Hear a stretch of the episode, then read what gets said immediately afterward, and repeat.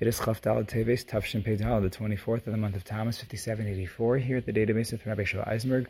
We're here in Yomi. We will see another connection between Parsha Shmos and Daf Yomi. This one took place a couple of days ago when it was Chav Teves, the 20th of Teves, and the Daf at the time was Bava Kama Daf Samach. And this reference to Parsha Shmos is even more explicit than the previous one. So Daf Samach 60 in Bava Kama, the Gemara is discussing the sugya of Aish, damages that are caused by a person's fire, and uh, has come up a lot in the recent Dapim.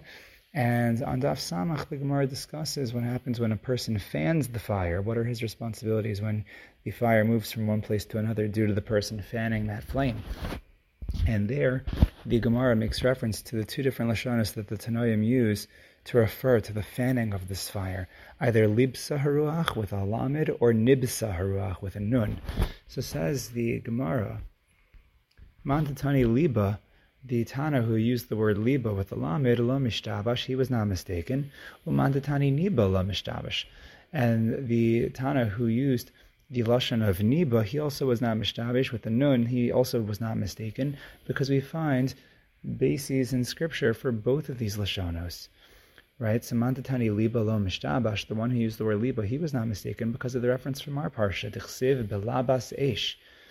Um, this is the pasuk in Shmos, Parak Gimel, pasuk Beis, that says that Hashem appeared to Moshe Rabbeinu in the sneh, the thorn bush, belabas eish is the lashon that he uses. We'll translate that shortly.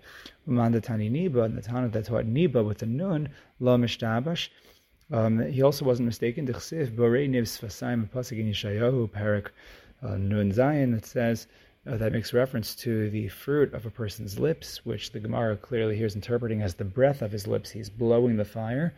So now let's return to the reference from our parsha that once again Hakadosh Baruch Hu Hashem appeared to Moshe bilabas eish. So what exactly is labas eish? So um, here, uh, clearly, the Gemara is assuming that la, um, that labasesh has to refer somehow to the fanning of the fire, or the thing that makes the fire grow even stronger. And in that vein, Rashi actually tells us that what is the labasesh? So unclear if it's a direct translation. Mistama, it's not. He says the shalheves of the Aish. Shalheves means a flame, but explains Rashi you know, and even if you if you would translate it literally, this part not from Rashi, but Targum Onkelos says um, also the same lashon. He says shalhavyasa, the flame of the fire. However, after mentioning the shalheves, Rashi says it's really from the lashon of lave.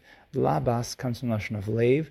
It's the heart of the fire, and what in fact is the heart of the fire? It is the flame of the fire.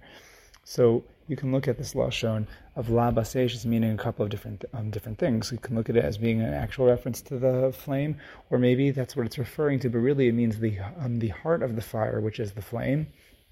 And the point is that this is the source in, in, in scripture for the expression in in Bava Kama in Nezikin as referring to the fanning of the fire. Um, we know that the symbolism of the sneh is the very fact that even though um, we know that um, we are Klal Yisrael is afflicted and and is um, tossed by all different forms of of gullus um, and, and and suffering, but because the pasuk says inenu we see that one um, Hashem is with us in our pain. Not only that, but that the fact that hasne inenu ukal tells us that the, the, the bush was not was was not burnt out, um, even as the fire was kindling. Um, the the sneh continued to stand and exist. We continue to live throughout our gullus. Doesn't matter who's fanning the flames.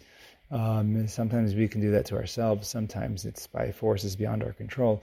But to remember that even in all of that, Kadosh Baruch is with us, and that we will continue to survive this gullus. We will not be damaged, um, you know, forever by this Aish uh, we will come out of it, Bezras Hashem, and there will be a tashlumin, there will be a restitution, uh, for Klal Yisrael, from all of those who cause Klal Yisrael to suffer.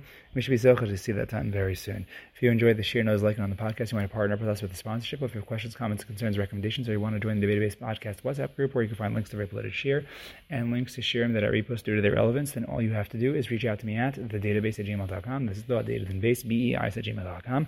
So next time, stay attuned and attuned to these incredible Yonah Diomi.